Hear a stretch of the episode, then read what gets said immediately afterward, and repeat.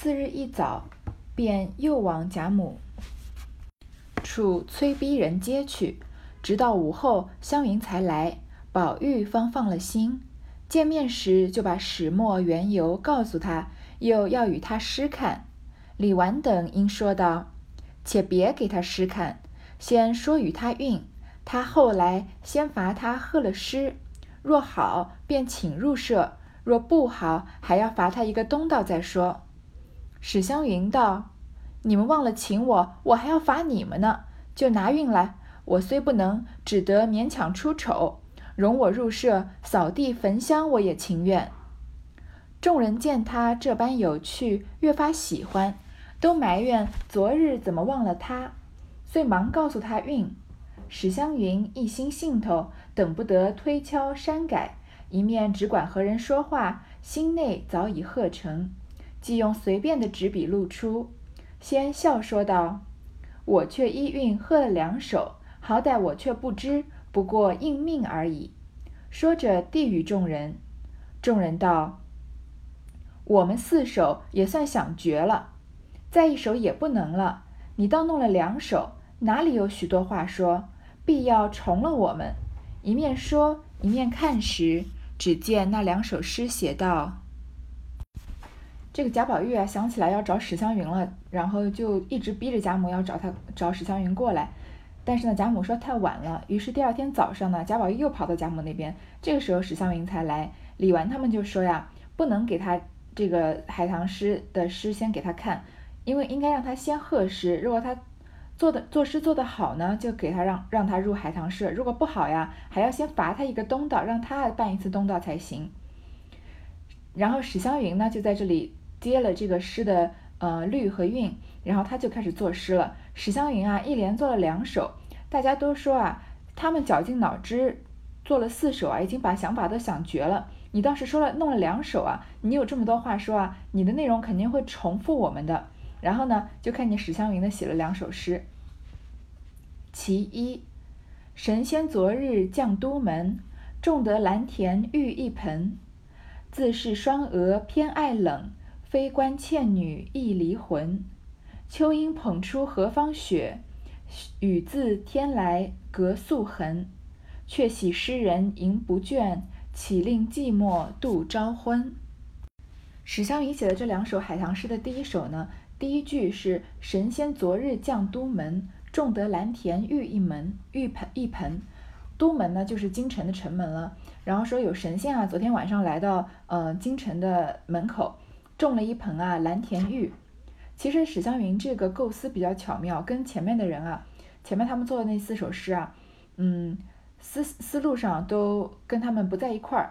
因为你看其他人做的那个，呃，因为他们第七个字要用门嘛，然后接下来用盆魂横昏，所以他们说到门的时候呢，都是围绕嗯围绕这个嗯花和门的关系来说的。比如说呃贾宝玉的秋容浅淡映重门啊。比如贾探春的斜阳寒草带重门啊，然后薛宝钗的珍重芳姿尽昼掩门啊，都是在说花和门把门挡住了。然后比较特别的呢，是林黛玉突然很别致的说半卷香帘半半掩门，她不是说花，而是说看花的人。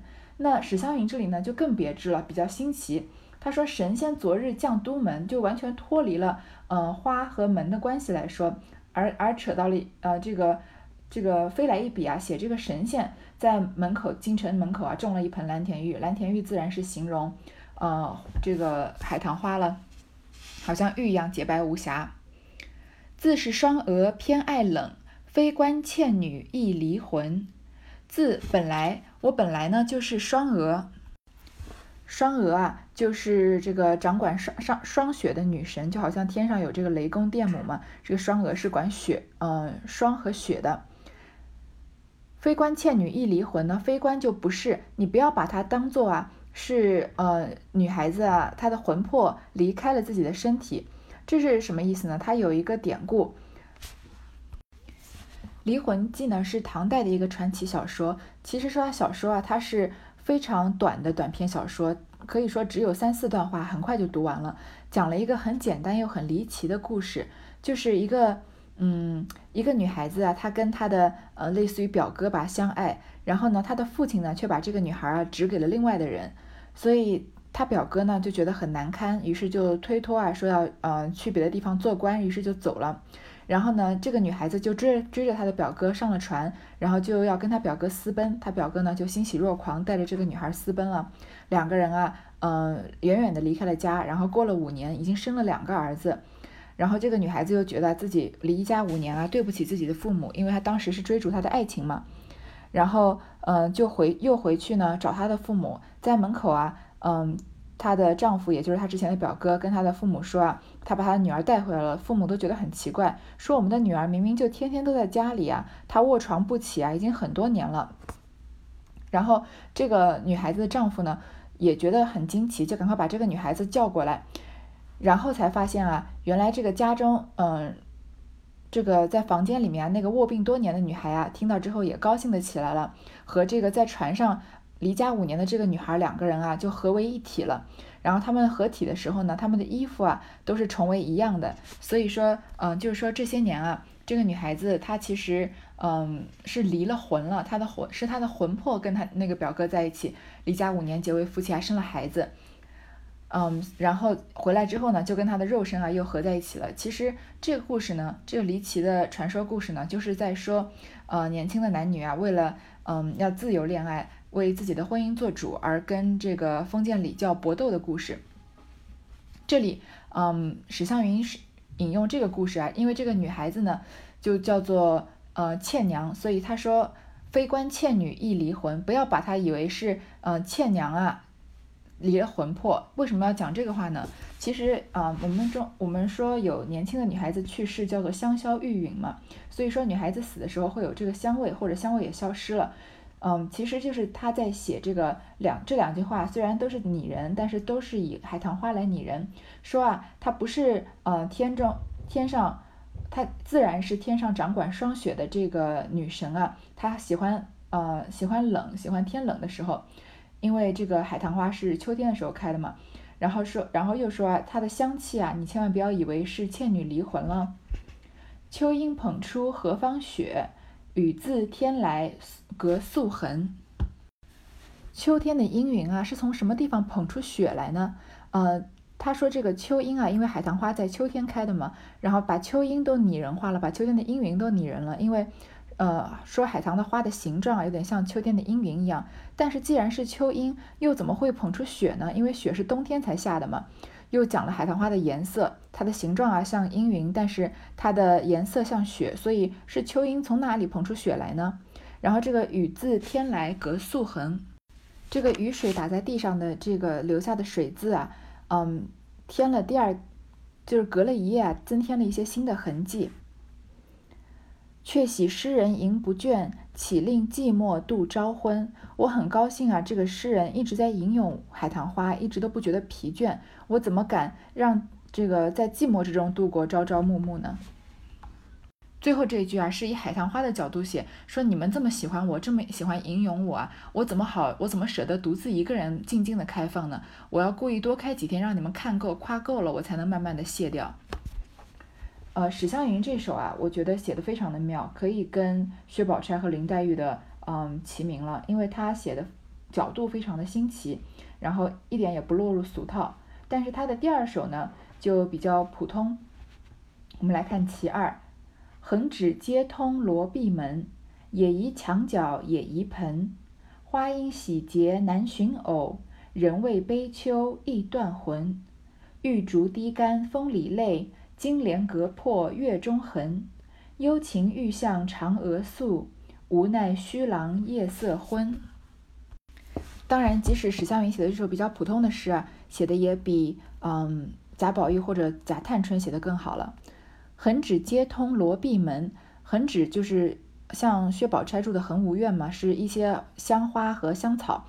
嗯，这个阶梯啊上面铺满了香草，然后门上呢也是。呃，挂满了这个呃绿萝，也宜墙角也宜盆。讲说这个呃海棠花呀，也可以种在墙角，也可以种在盆里。花因喜结难寻偶，人为悲秋易断魂。就是以花来比人，海棠花如果太喜爱洁净了呢，就没有伙伴了。那人呢，如果过于这个伤春伤春悲秋，过于感叹的话呢，也很容易，嗯，非常的悲苦悲愁。玉竹滴干风里泪，金莲隔破月中痕。玉竹就是白玉色的蜡烛，蜡烛烧完的时候，不是烧的时候不是会有这个竹泪吗？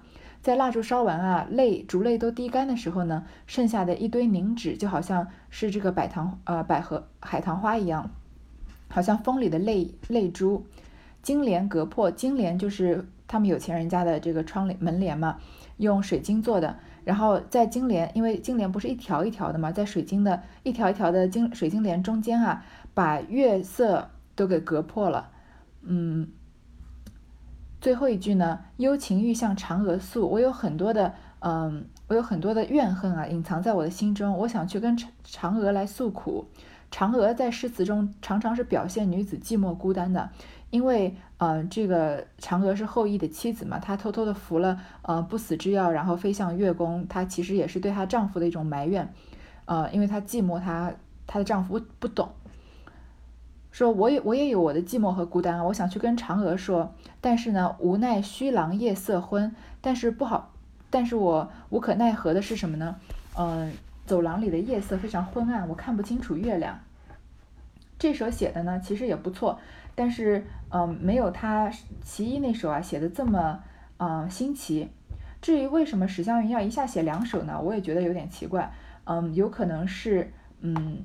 曹雪芹想要突出啊，史湘云这个人很有文采，很有积淀。其实他从后面也看得出来，史湘云是一个，嗯，以量取胜、很量产的这样的一个诗人啊。在这个海棠社里面，众人看一句，惊讶一句，看到了，赞到了，都说这个不枉做了海棠诗，真该要起海棠社了。史湘云道：“明日先罚我个东的，就让我先邀一社可使的。”众人道。这更妙了，因又将昨日的诗与他评论了一回。至晚，宝钗将湘云邀往恒芜苑安歇去。湘云灯下记忆如何设东拟题。宝钗听他说了半日，皆不妥当，因向他说道：“既开设，便要做东，虽然是玩意儿，也要瞻前顾后，又要自己便，又要自己便宜，又要不得罪了人，然后方大家有趣。”你家里你又做不得主，一个月通共那几串钱，你还不够盘缠呢。这会子又干这没要紧的事，你婶子听见了，越发抱怨你了。况且你就都拿出来做这个东道也是不够，难道为这个家去要不成？还是往这里要呢？一席话提醒了湘云，倒踌躇起来。史湘云啊，他说他先罚他做个东，但是他说这话的时候呢，并没有仔细的细想，因为他以为其实开诗社做东呢，当然不是普通的大家就聚在史湘云那里一起就吟诗了。既然做东，肯定是要有吃的有喝的。但是薛宝钗啊，就为他想到了这个。史湘云他可能大拉拉的没有想到嘛，就直接允诺下说要做东了。所以薛宝钗就在嗯晚上呢约这个湘云到他的房间去睡觉，然后就跟他说了。说呢，做东这件事情呢，你也是要瞻前顾后的，这样才好有趣呢，有趣呀。你看你在史家又做不了主，你每个月的钱就那么一点点，根本就不够你花的，你还要拿这个做东，那你家的那些婶婶听见了又要抱怨你了。而且就算你把你的那些钱全部都拿出来啊，做东还是不够的。那你是要去跟史家要呢，还是要来跟贾家要呢？他这个话就提醒了史湘云，只有薛宝钗这样呃深思熟虑的女孩子才能想到。宝钗道。这个我已经有个主意，我们当铺里有个伙计，他家田上出的很好的肥螃蟹，前儿送了几斤来。现在这里的人，从老太太连起，从老太太起，连上园园里的人，有多一半都是爱吃螃蟹的。前日姨娘还说要请老太太在园里赏桂花、吃螃蟹，因为有事还没有请呢。你如今且把诗社别提起，只管普通一请。等他们散了，咱们有多少诗做不得的？我和我哥哥说要几篓极肥极大的螃蟹来，再往铺子里取上几坛好酒，再备上四五桌果碟，岂不又省事又大家热闹了？湘云听了，心中自是感服，极赞他想的周到。宝钗又笑道：“我是一片真心为你的话，你千万别多心，想着我小看了你，咱们两个就摆好了。你若不多心，我就好叫他们办去的。”湘云忙笑道：“好姐姐，你这样说，倒多心待我了。我凭怎么糊涂，连个好歹也不知，还成个人了？我若不把姐姐当做亲姐姐一样看，上回那些家家常话、烦难事，也不肯尽情告诉你了。”宝钗听说，便叫一个婆子来，出去和大爷说：“依前日的大螃蟹要几篓来，明日饭后请老太太姨娘赏桂花。你说大爷好歹别忘了，我今儿已请下人了。”那婆子出去说明，回来无话。薛宝钗啊，想的真周到。如果我是史湘云啊，我也会把她当亲姐姐一样看的。前面史湘云不是说吗？嗯。我只我只恨啊，这个宝姑娘不是我的亲姐姐。如果她是的话，那我没爹没妈这些这样的嗯遗憾啊，也能弥补一些了。宝钗不仅帮史湘云想到了她胡乱做东、许下做东的事情啊，有点不妥当，还帮她想到了解决的方法是什么呢？宝钗因为他们是做黄商的嘛，他们家什么好东西没有啊？他们当铺里有一个伙计啊，有非常好的肥螃蟹，然后呢送了几斤来，因为现在不是秋天嘛，因为他们在涌海棠嘛，然后呢。这个贾家啊，大家都爱吃螃蟹。本来啊，前天他的姨娘，他的姨娘不就是王夫人吗？本来说要请老太太在大观园里面呢赏桂花、吃螃蟹的，但是因为有事情，所以就没来得及请。所以薛宝钗说啊，你先别管作诗的事情，你只要普通的去请这个老太太还有姨娘他们，等他们散了，我们再留下来作诗不就好了吗？然后他说，我和我的哥哥啊，和薛蟠说要几篓极肥极大的好螃蟹来，再取取几坛好酒。备上四五桌果碟，听起来就是一个很棒的宴会。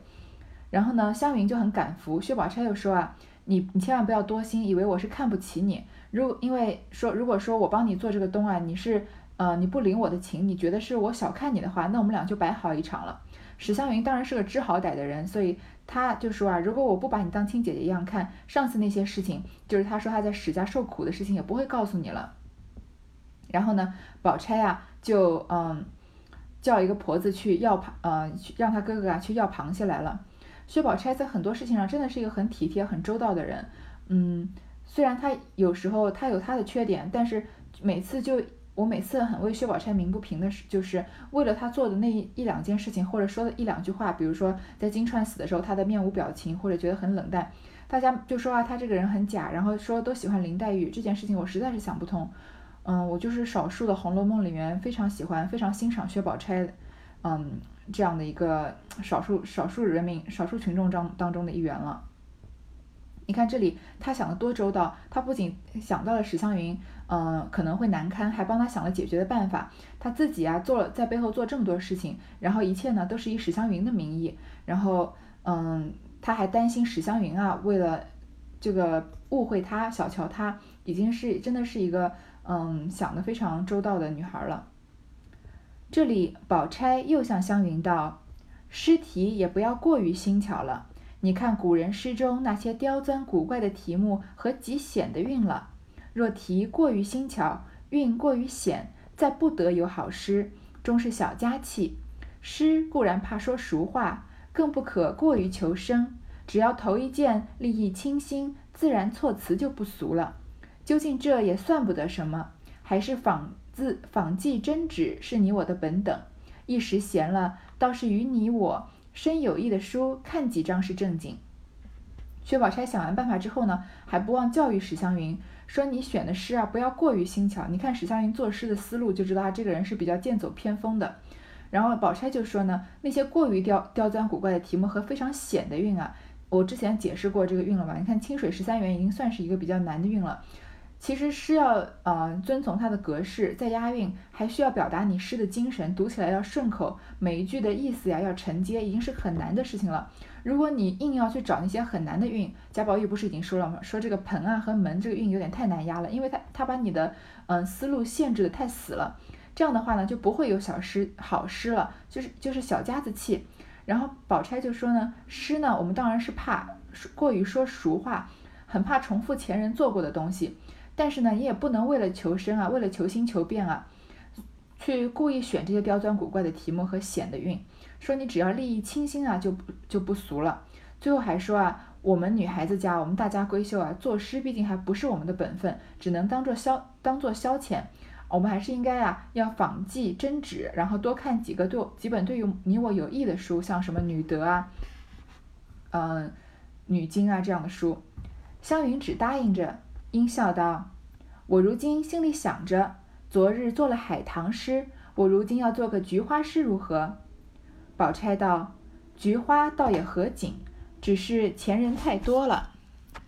湘云道：“我也是如此想着，恐怕落套。”宝钗想了一想，说道：“有了，如今以菊花为宾，以人为主，竟拟出几个题目来，都是两个字，一个虚字，一个实字。实字便用菊字，虚字是用通是用通用门的。如此又是咏菊，又是赋诗。”前人也没做过，也不能俗套，也不能落套。富锦咏物两关着，又新鲜又大方。湘云道：“这却好，只是不知用何等虚字才好。你先想一个，我听听。”宝钗想了一想，笑道：“菊梦就好。”湘云笑道：“果然好，我也有一个菊影，可使的。”宝钗道：“也罢了，只是也有人做过。”若题目多，这个也夹得上。我又有了一个。湘云道：“快说出来。”宝钗道：“问菊如何？”湘云拍案叫妙，因皆说道：“我也有了。”访菊如何？宝钗也赞有趣，应说道：“索性你出十个来，写上再来。”说着，二人研墨蘸笔，湘云便写，宝钗便念，一时凑了十个。湘云看了一遍，又笑道：“十个还不成符，索性凑成十二个便全了，也如人家的字画册页一样。”接下来呢，就是宝钗和湘云啊，在为呃湘云做东的这一次来想他们诗的题目了。湘云本来就想啊，我们既然做了海棠诗，海棠是秋天的花嘛，他就想到另外一个秋天的花，说做菊花好不好啊？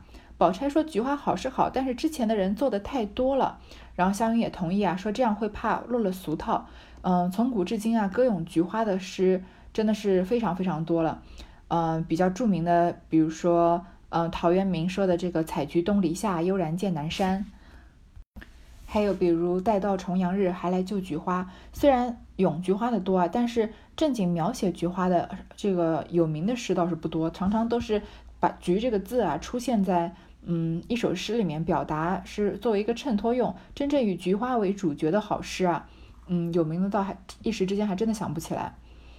然后呢，嗯，宝钗啊就想了一想，既然咏菊花的很多啊，我们来，宝钗想说，不如啊自己拟几个题目，用两个字，一个虚字，一个实字。实字呢就是举指具体事物的东西，虚字就不就是不是指具体事物的，像动词也是虚字。然后呢，这个实字呢就用菊花的菊字，虚字呢就用通用门的。通用门具体是什么呢？我也不太清楚，可能是表示这个一语双关，就是既能说人啊，又能说事。然后呢，他们就想了几个词，这样这样的话，前人也没做过，也不落俗套，又能咏景。你看他这边说了，咏富锦咏物两关着，就是可能就是说这个通用门说双关的意思，新鲜又大方。然后呢，宝钗就想了一个菊梦，湘云就想了一个菊影。其实这个梦和影啊，严格说起来都不算是虚字。嗯，他们两个人呢？但他们两个人这里就是这么写了，所以我们就这么念吧。然后宝钗和湘云都觉得不错，然后又想了很多别的问局啊、访局啊。后来就说啊，宝钗说干脆你十个出来。但是湘云说呢，既然有十个啊，还不如十二个，就跟别人的字画册页一样，可能以前的画册至少都有十二页。但是《红楼梦》我之前也说了吧，讲到十二的时候，基本上都跟金陵十二钗有关系。宝钗听说，又想了两个。一共凑成十二，又说道：“既这样，索性编出他个次序先后来。”湘云道：“如此更妙，竟弄成个局谱了。”宝钗道：“其首是一局，一之不得，故仿；第二是仿局，仿之既得，便中；第三是中局，中既甚开，故相对而赏；第四是对局，相对而信有余。”故折来共评为完。第五是共局，既共而不盈，亦觉局无彩色。第六便是咏菊，既入词章，不可不共笔墨。第七便是画菊，既为菊，如是碌碌，究竟不知菊有何妙处，不禁有所问。第八便是问菊，菊如解语，使人狂喜不惊。第九便是簪菊，如此人世虽尽，犹有菊之可咏者。菊影菊梦二首续在第十、第十一末卷，便以残菊总收前提之胜。这便是三秋的妙景妙事都有了。于是他们就把这个十二个菊的题目写出来了。第一个是忆菊，因为回忆菊花，回忆呢，但是只存在在脑海里，得不到菊花，所以只好去仿它，去仿，然后所以第二首呢就是仿菊，仿到了呢就得到了菊花，于是就可以种了。第三就是种菊，所以这些啊，这十二首啊都是十二篇题目啊都是有逻辑的，有一个时间上的顺序。湘云一说将题录出，又看了一回，又问该如何限韵。宝钗道：“我平生最不喜限韵的，分明有好诗，何苦为韵所缚？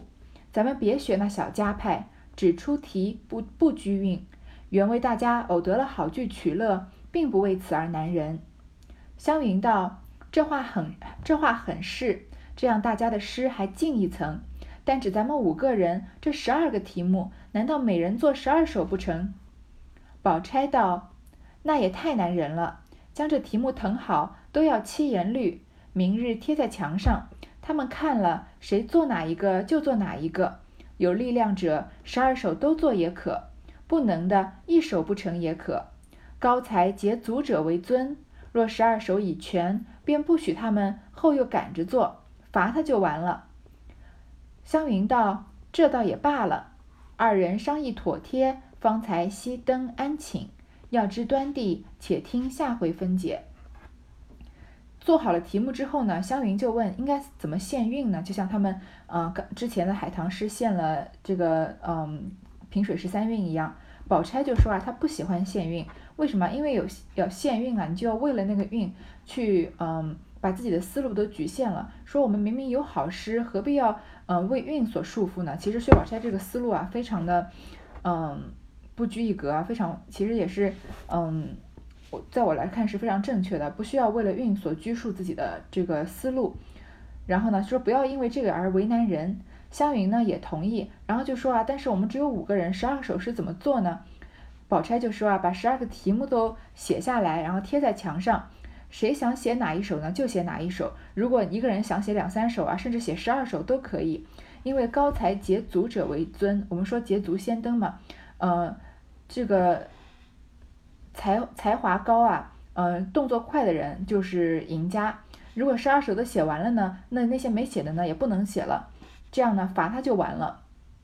这就是嗯香云和宝钗一起想起的嗯菊花诗。关于菊菊花诗呢，在三十八回啊，我们就可以看到大家做的各种的菊花诗和他们的螃蟹宴了。好，第三十七回到这里就结束了。